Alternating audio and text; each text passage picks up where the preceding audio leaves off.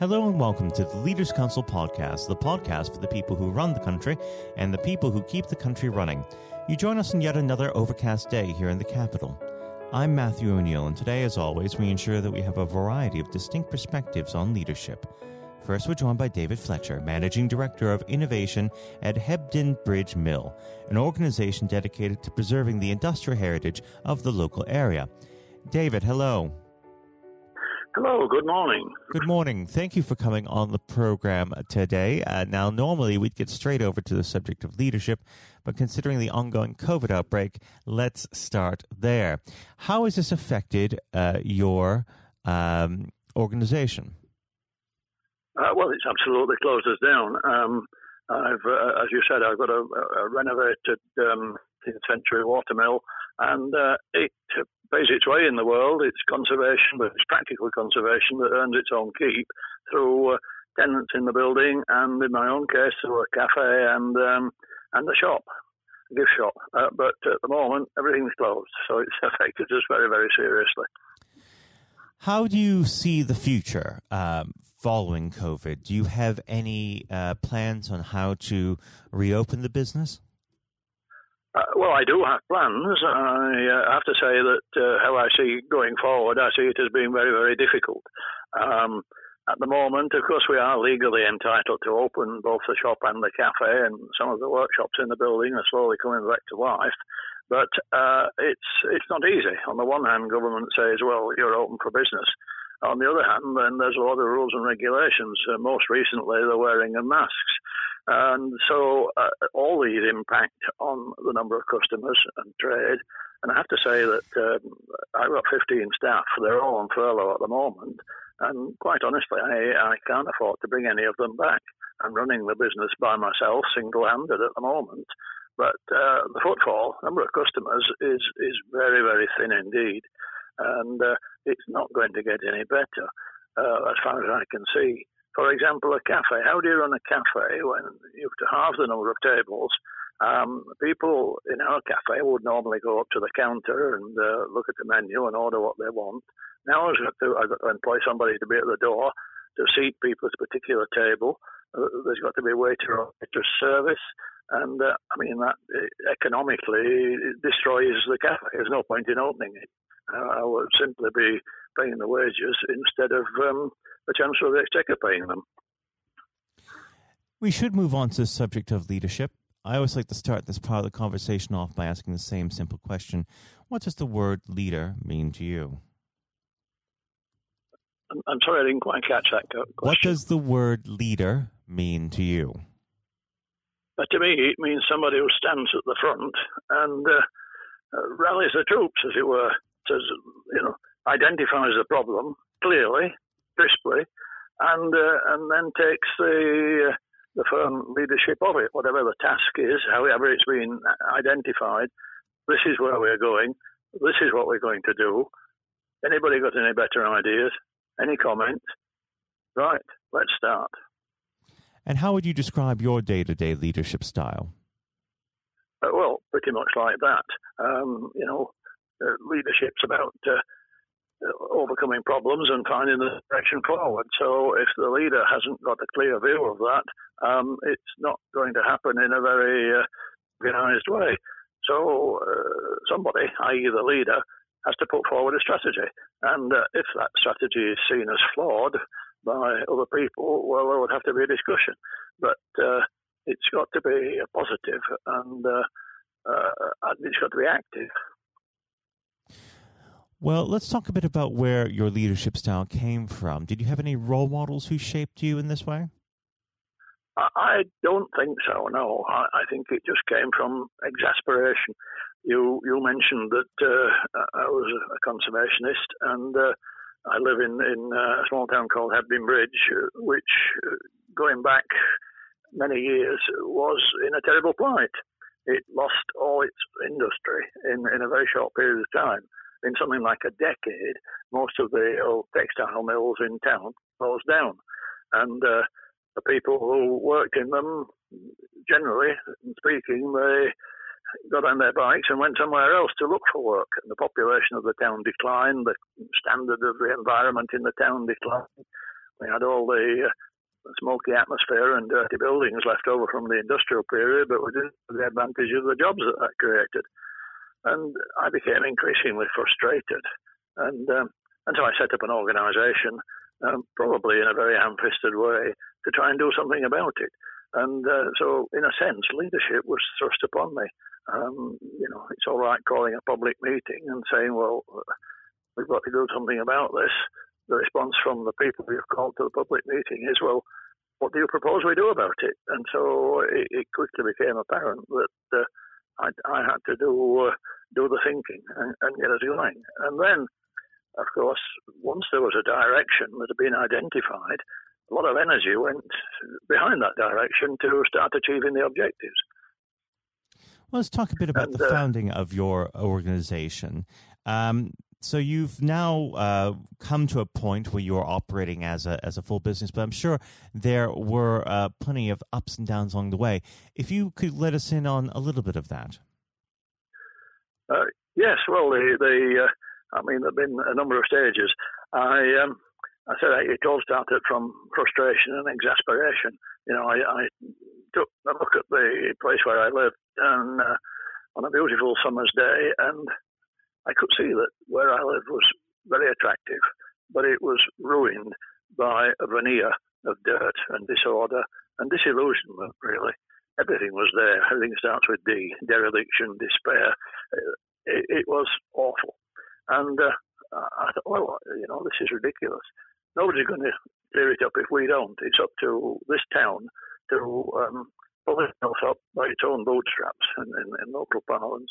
So I wrote a letter to the local paper, um, booked a, a, room in, in a public hall, and uh, invited those people that were of the same feeling as myself to come together and decide what we could do about it. Uh, I went to the meeting expecting, you know, a dozen of people. In fact, I'd booked quite a small room. When I got there, I was overwhelmed. There were about 200 people there. And to be quite honest, I didn't really know how to organise a meeting at all. But in, in need, somebody pops up, and the secretary of the golf club popped up. He knew how to run meetings. He knew all about motions and amendments and you know, things that you take for granted nowadays. And out of that came a, a small committee of people, but they were looking to me. I'd, I'd stirred the pot, and, and, therefore I got to pour out the, the remedy. And uh, we had a fairly ad hoc small group um, working together, voluntary work at weekends to start creating some order and getting rid of dirt and, and rubbish and so on. And that grew. And um, that's quite a long time ago. There was a reorganisation of local government. Local government got bigger. We felt that uh, you know by this time we'd got quite an organisation going with people turning out in substantial numbers to, to work on uh, on the local area. And so we decided we needed something uh, a bit more powerful and more teeth. So we set up a, a formal charitable trust, a company limited by guarantee and a registered charity, and, and, and moved up a couple of gears and uh, we started to take over old buildings ourselves. In particular, initially we took over a former uh, Baptist church, which was um, uh, derelict and threatened with demolition. And so that organisation grew quite rapidly and has, has become quite a, a notable um, uh, force in, in, in, the land, in, in, in, the part where we are. Um, it's called Pennine Heritage. Uh, we developed a number of uh, teams from there, a building restoration team, and uh, we started being much more successful in, in raising serious money. And uh, you know, since I set Pennine Heritage up, I think we've raised about six million pounds for various projects, and we've had lots and lots of practical help on the way. And we've completely restored, for example, a, five-story mill, which initially was a um, a, a, historic building. It's now a listed building. We got it listed to prevent demolition. The local authority were proposing demolition. We got a listing on it and then uh, went to them and uh, apologised for uh, creating a problem for them um, in, in uh, preventing the demolition because it was now listed. But then um, I said to them, well, uh, we're quite happy to solve the problem. Um, just give us the building and you won't even have the cost of demolition. And uh, after some debate, that's what we did. And uh, and then we uh, we got funds um, uh, from various uh, um, trusts and well across the board, local government, central government, the EU funds, and um, we got a team of uh, people working in there, mostly unemployed people under the supervision of a, a couple of retired builders, and, and, we successfully put that building back into use instead of it being demolished because mm. it was mm. considered to be redundant. And, and, that's a sort of model for the, the, the uh, progress that, that we've made. Um, that building initially we set it up as a sort of industrial nursery, trying to get small firms to establish there, and, and that worked quite well for a while. But um, in that sort of situation, some of the small firms succeed, and then they want to move to bigger accommodation, and some, quite a lot, just die by the wayside. But we'd got one firm in there, and every time an extra space became available, they said, "Can we have that as well?" And so that building is now occupied by um, one company. It employs about 200 people, in, uh, in high tech production of um, sound mixing software, and uh, it's you know a major force in the in the town. So we achieved two objects: we saved a historic building, and we created employment. And in two ways, we were helping the town back onto its feet. Now that's been replicated a, a number of times. The building that um, that I now personally I'd actually bought a, a little while before that, um, because again, this was uh, an old corn mill, water powered corn mill, um, built originally in 1314. And again, it was on the demolition list. And this was two or three years before I actually set up Pennine Heritage. Uh, at the time, we still had that little ad hoc voluntary group. And I put it to the ad hoc voluntary group that um, we should acquire this um, 1314 Mountain Mill because it was the centerpiece of the town. And they were extremely worried about it. You know, as a, as a, a small ad hoc group with no particular constitution, working voluntarily at weekends, a lot of them were afraid of the financial consequences of uh, of taking on an actual building. So that's where leadership comes in. Mm. Well, uh, I said to, I said to them, really, well, you know, blow that. Um, I'll buy it. So I negotiated with the uh, the owner, who uh, was a former textile um, uh, producer, and he said, look, you know, you're, you're a cheeky conservationist here. You're coming here telling me what to do with my building. I've had enough. Textile trade shot at. I'm retiring. I'm going to live in Scotland, and the building to me is just an embarrassment and a nuisance, and I just want rid of it. And uh, eventually, we turned him round and he said to me, Well, if you're silly enough to want to buy it, he said, I've got a demolition contractor who wants to buy it. He wants to buy the stone. Uh, you want to buy the stone, but you want to keep them standing. Um, you can have it at the literally knockdown price. So there I was, and I couldn't turn that challenge down because everything I stood for was about saving the place.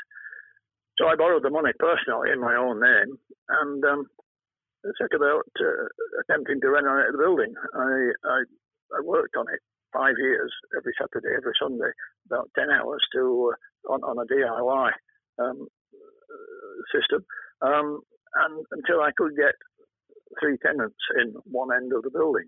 Then I went to the bank, borrowed some more money, and got the whole building weatherproof and got tenants in. And, uh, and I've gone on improving it. I've, I've restored the mm. water wheel.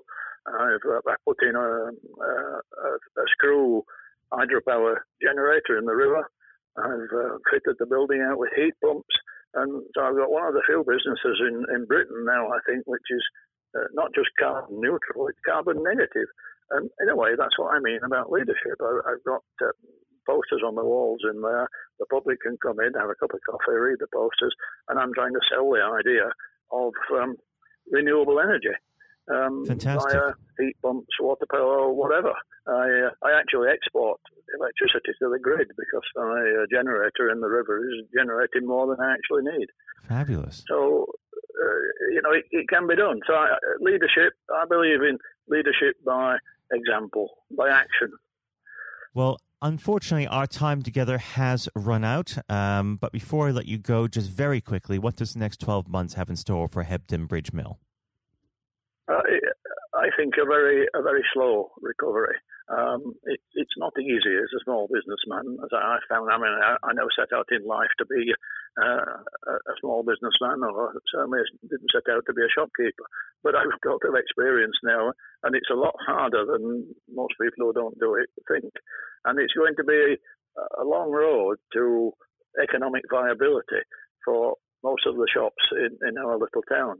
Um, even the big stores, uh, you know, uh, well, one can tell by the the, the news. Um, they're closing stores. They are in many cases going into liquidation. It's going to be a very, very tough time. As I say, I've got 15 staff to run different aspects of my business now. Um, at the moment, it would be impossible for me to pay them. The furlough has been a, terrific boost. It's taken a huge load off my mm. shoulders.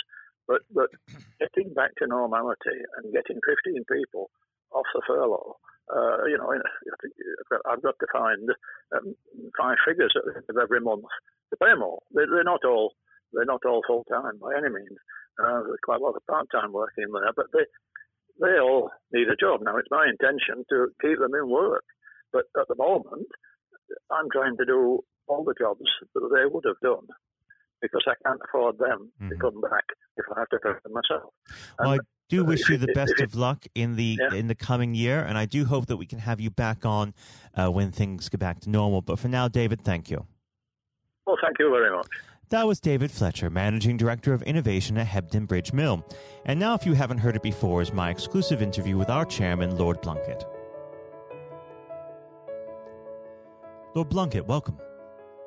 Thank you very much. It's very good to be with you. Um, well, of course, uh, nothing is being said uh, at the moment other than COVID 19, uh, which uh, we must touch on. Um, what would your message be to small businesses who are trying to keep going? Well, I think the last ones standing will be the ones that thrive when we get back to some sort of normality. So it's have confidence and courage obviously take advantage as far as you can of the government help. I think that Rishi Sunak, the Chancellor, has gone about as far as you could have expected mm-hmm. in the circumstances. There are obviously small businesses that fall between the cracks, those who uh, don't have um, defined premises, can't benefit from the business rate waiver, uh, have not really been able to demonstrate that they can uh, adhere to the PAYE for furloughing staff, and of course whether they can receive the the grant, 10,000 or 25,000. All, all, of those who can uh, are obviously able at least to benefit from that for the time being and look to the future. But I think the second thing to say, and they don't need me to tell them this as a politician who who did once do a business studies qualification, which is that it will be a different world, and being able mm. to hmm. think about how that world will look in a year's time and be creative about it and learn from not just what's happening to you at this moment in time, but to others around you and the sector that you're working in, that will be really important. Do you feel that the long term uh, effects of uh, the COVID 19 outbreak uh, will, in some ways, be positive uh, for British industry? Well, only in the sense that people are having to be creative, they're having to adjust and innovate, Therefore, they're thinking about more productive, if you like, greater productivity ways of delivering the same service or delivering the same products. And in that sense, I think we'll have temporarily at least very much higher unemployment than we've become used to, but we'll probably have a burst of productivity, mm-hmm. which will help with the recovery.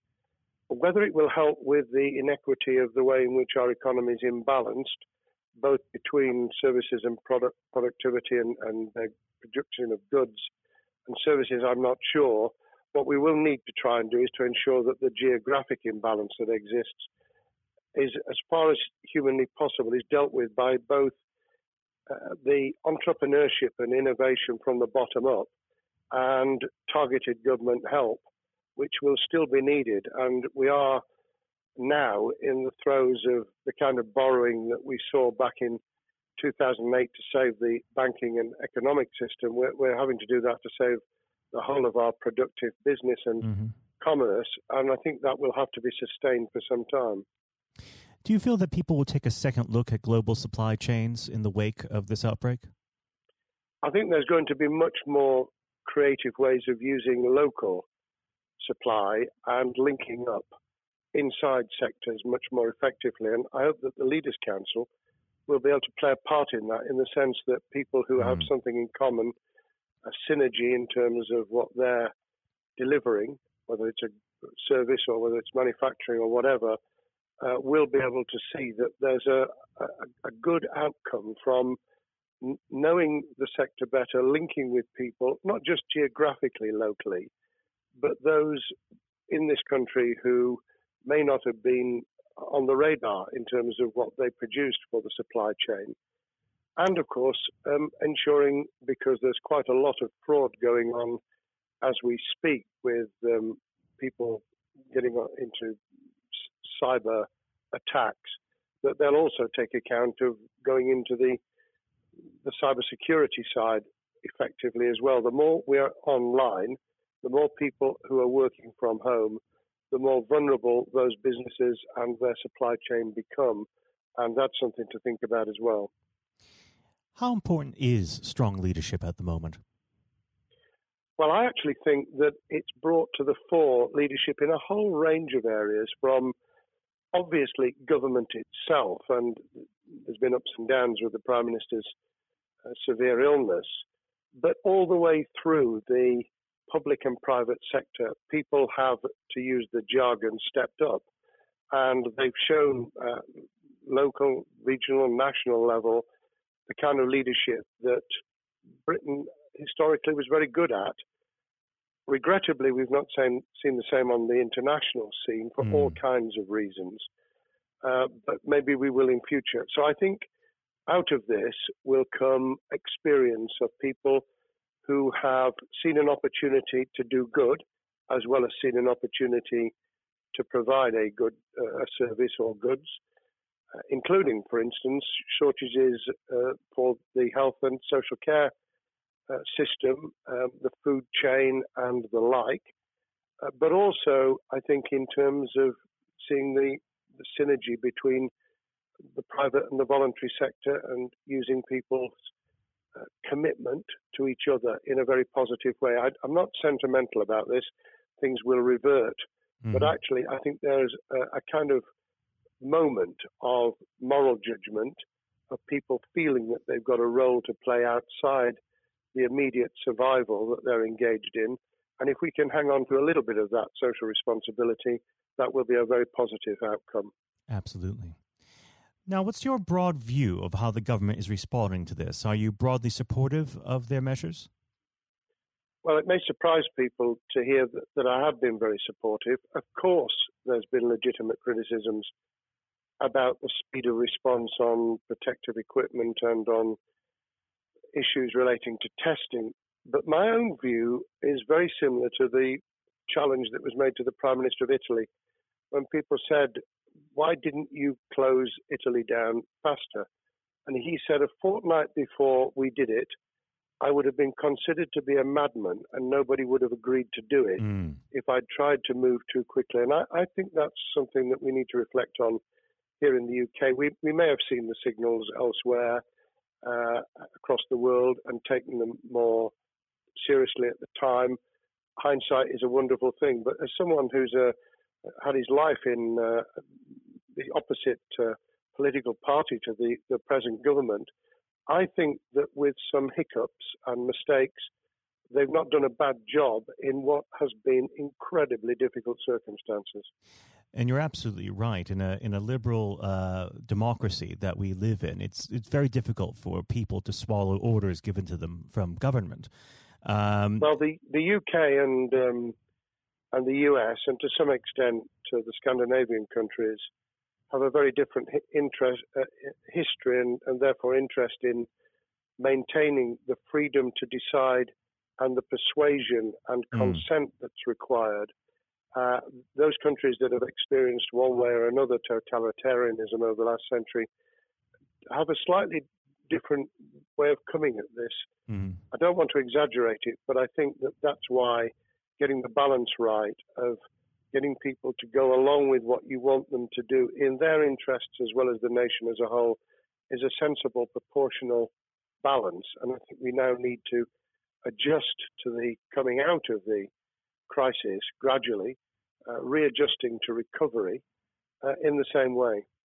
Now, something you've mentioned recently on this balance is uh, the police overreach in the enforcement of the COVID 19 uh, structures that have been put in place. What have they done right, and where have they gone too far? Well, I think that they were interpreting what was not necessarily as clear advice as it might have been for all kinds of reasons, because people were feeling their way.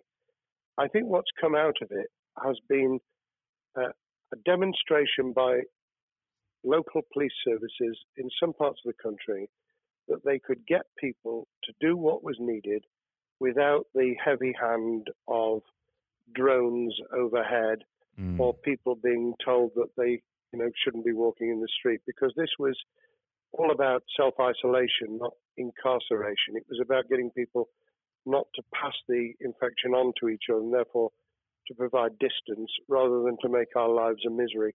Those police services that adopted that policing by consent and chivying people along did really well. Those who went over the top, I think, soon got a very substantial pushback. And one of the strengths of our democracy is that you could have that debate. People could say, I'm terribly sorry, we, we think the police force in our area has gone over the top. And that in itself is a constraint and uh, a readjustment. That, that's another strength of um, living in a country where you can have opinions and express them without actually being thought to be a fool. Now, of course, uh, the government has faced criticism uh, that they were slow to react, uh, and Boris Johnson wasn't present at the early COVID 19 COBRA meetings.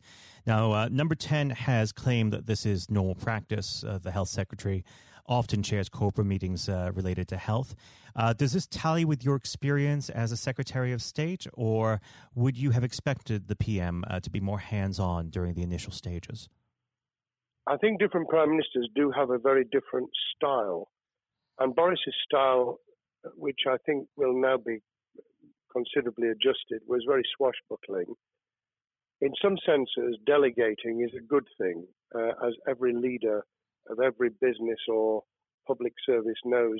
Those who try to pull too much into themselves end up with a massive bottleneck, uh, great uh, failure of trust, and the inability of people to show what they're worth and to, to demonstrate their capability.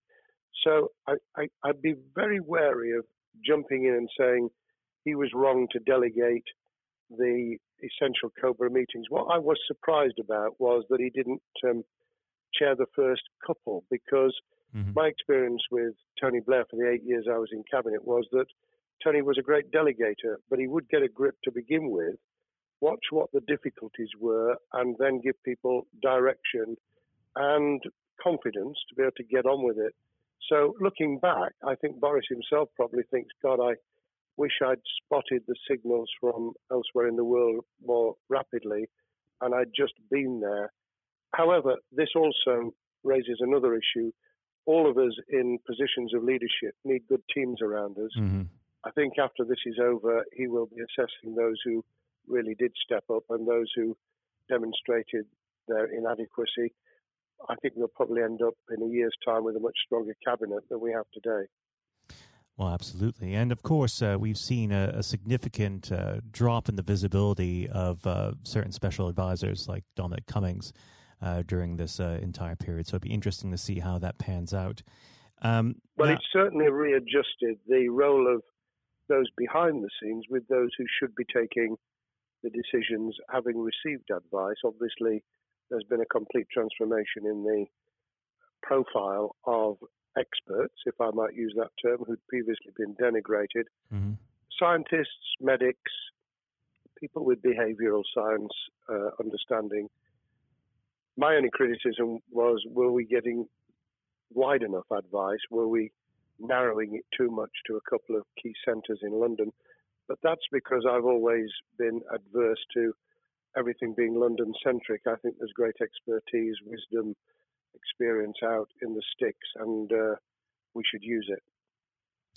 Uh, rightly so. Um, now, was pandemic planning part of your time as a minister, particularly perhaps uh, when you were Home Secretary? Well, it was, but it was on the back of risk arising out of counter-terrorism measures. Right. Uh, I was the Home Secretary for three months when the attack took place in September 2001 on the World Trade Center and beyond. But We did an enormous amount of uh, scenario planning, both desktop and, and real. On the back of that, it was very heavily orientated to future developing terrorism risk. I certainly got involved with talking about pandemics. I remember being at a seminar in Edinburgh where the university there had done a lot of work itself on the issue of pandemics. And of course, we, we saw SARS and other things emerging. I, I think it would, people have criticised the government for not picking up the report from 2015, five years ago. I think that what happens is human nature kicks in. You deal with what you're immediately faced with. Mm. You you can you can sponsor reports, this is true of business planning, of course, as well, and scenario planning for what business continuity will look like, recovery plans for business, what will happen if um, there's a cyber attack, what happens if there's an energy sh- uh, shutdown. Um, these kind of things you, you can look at but you're immediately turning your eyes to what's in front of you. And had we picked up a bit more on the danger from Ebola and SARS and what have you in the past, then we might have said, what if something hits us in the developed nations that we don't have a vaccine for, mm-hmm. that we can't immediately whisk up uh, protective materials or equipment or for that matter, medicines that help with recovery, all of which we now see are a danger. I think this will make an enormous difference to the planning for the for the years ahead. I hope it will be widened so that we don't just look at what's happened, but very rarely do you see something exactly repeat itself. Some of the circumstances will be, but others won't. So that's why I've put emphasis in what I talk about on looking at the other virus, the cyber attack uh, scenario, mm-hmm. which could be just as dangerous in a uh, a world of just-in-time provision. One of the miracles of uh, the modern developed world, except for the very poor, has been the distribution of food. A lot of it on computerized, uh, technologically advanced systems. If that were to come down, we'd be in real trouble. So I think we need to think those sort of scenarios as well. So, have a full plan across uh, both sectors uh, biological warfare, pandemics, and uh, cyber warfare. Yes, and to do so on different levels. I think again, thinking of thinking global but acting local, we mm. need a lot more to think about what would happen if something took shape that actually broke down those national and global chains and how we would cope. And without, uh, obviously, we've got enough fear and anxiety to last a lifetime without uh, creating even more anxiety. We can think about those things for the future in a more rational way, I think. Now, aside from the physical uh, threat of the virus, one of the things that people are vastly worried about is the effect on uh, the economy, not just national economy, but also the world economy. Um, now, it, it, has been said by certain parties, um, and uh, I'd like to garner your uh, thoughts on this. Is there a danger of the effects of the lockdown being even worse than those of the virus? Were it be prolonged, I fear that that balance would tip the other way. It is about proportionality. It is about balance. It's the wisdom of Solomon, really, to to get the moment right when you start to move and then to move quickly. There's no doubt whatsoever that we are stocking up, not just on the economic and employment front, which will be devastating enough, but on the health and social well-being front enormous challenges, and they will need careful handling because there's a lot of people whose lives, for a variety of reasons, are at risk in the future on a scale that we've been dealing with over the, the um, immediate handling of the pandemic, concentrating really hard on those affected by COVID 19, those sadly who have died or been seriously incapacitated, that will roll over into the economic, the social, the mental health, and cultural well being of the nation. And that will need all of us to pull together as well. Absolutely. Now, do you believe the government's doing enough for business? I think that the speed of reaction once the scale of the pandemic was clear was very good. I've praised Rishi Sunak for his action. Uh, remember, a chancellor who only just come into office was planning to deliver the budget in the middle of March and has had three, at least three equivalent budgets since. I think he's handled it very well. Understandably worried now about what we're doing to our economy. The level of borrowing is sustainable because of low interest rates, but it reaches a point, of course, where it tips over so that you can't then do the kind of structural investment requirements that the government were laying out before and in the March budget. And mm-hmm. those will have their consequences as well as a planned payback over many years. I think we've learned something over the last few months. We, we needed to take immediate action. We don't want another round of austerity equivalent from 2010 through to 2019. I don't think the nation, on the back of what's happened and the challenges we have, could take that. And therefore, we need a different plan, economic plan, over a much longer period, just as we did from the Second World War all the way through to 2002, when the final American loans were paid off. Now, of course, uh, one thing that's on everyone's lips um, how much longer do you believe uh, that the lockdown can go on for? I believe that we need to be substantially back in action as an economy in June. This obviously is led in terms of places where people would meet in large numbers, having to uh, adjust to the fact that it will be longer for them. And sadly, that will involve business closures. It's why the Chancellor extended the furlough scheme to the end of June. Mm-hmm. But unless we, we get things moving in June, I think we'll run into the summer where all kinds of services and industries will have a chain reaction effect. And what happens with one will then have a major impact on another. And then you get the skittle effect where things get knocked down that you hadn't perceived were going to be affected. So I very much, if I were in government, and I always think of things in that context, what would I do if I were in government?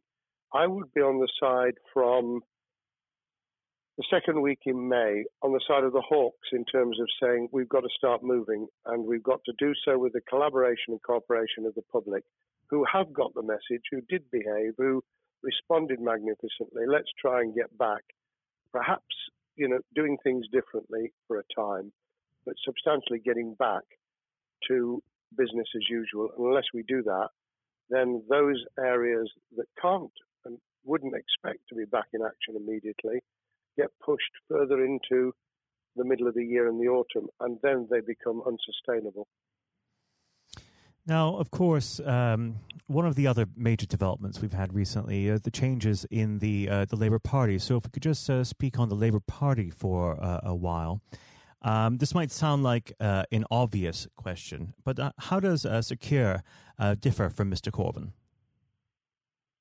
Well, I'm biased because I believe the Labour Party um, has come out of four and a half years of a black hole of a nightmare, mm. uh, where it neither represented a, a, a uh, credible opposition nor uh, an electable government, and the combination was to let those who supported the Labour Party and needed some of its policies uh, let them down very badly.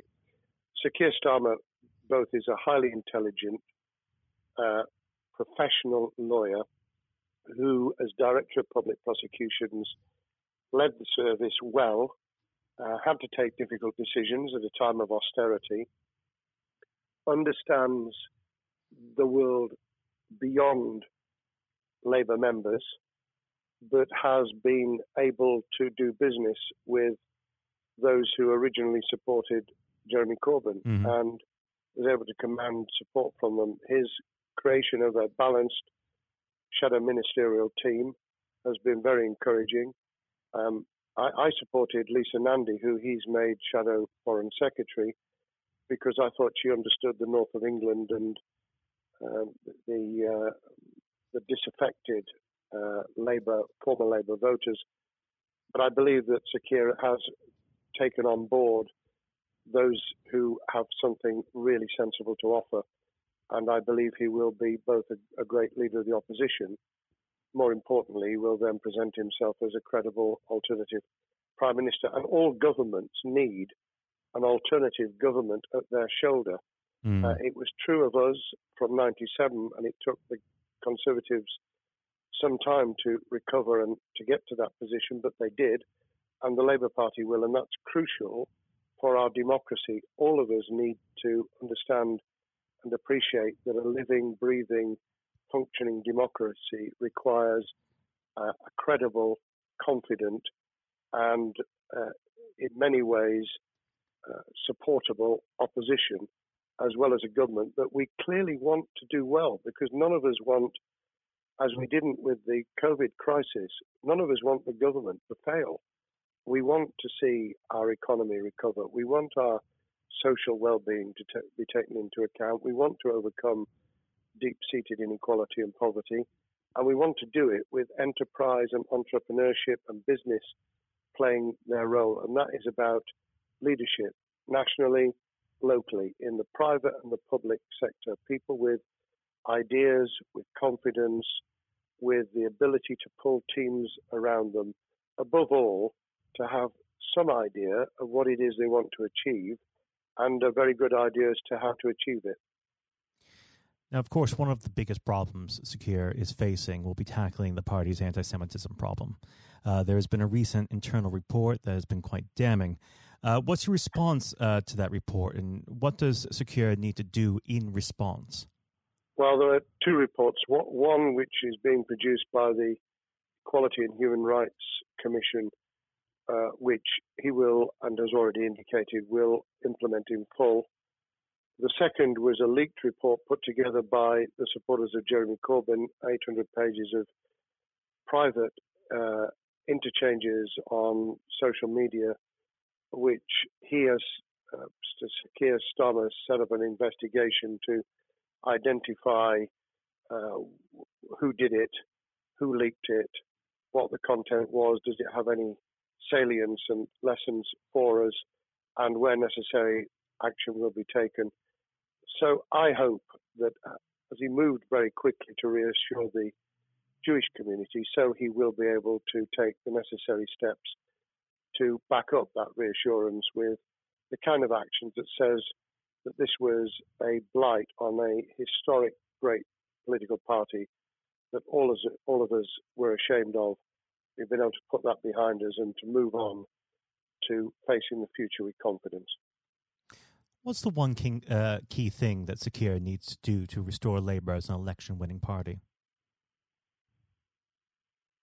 I think Keir Starmer's major challenge is to convince sceptical voters that Labour has not only reverted to a party that they can support because they can see it acting developing, presenting as a credible alternative government, mm-hmm.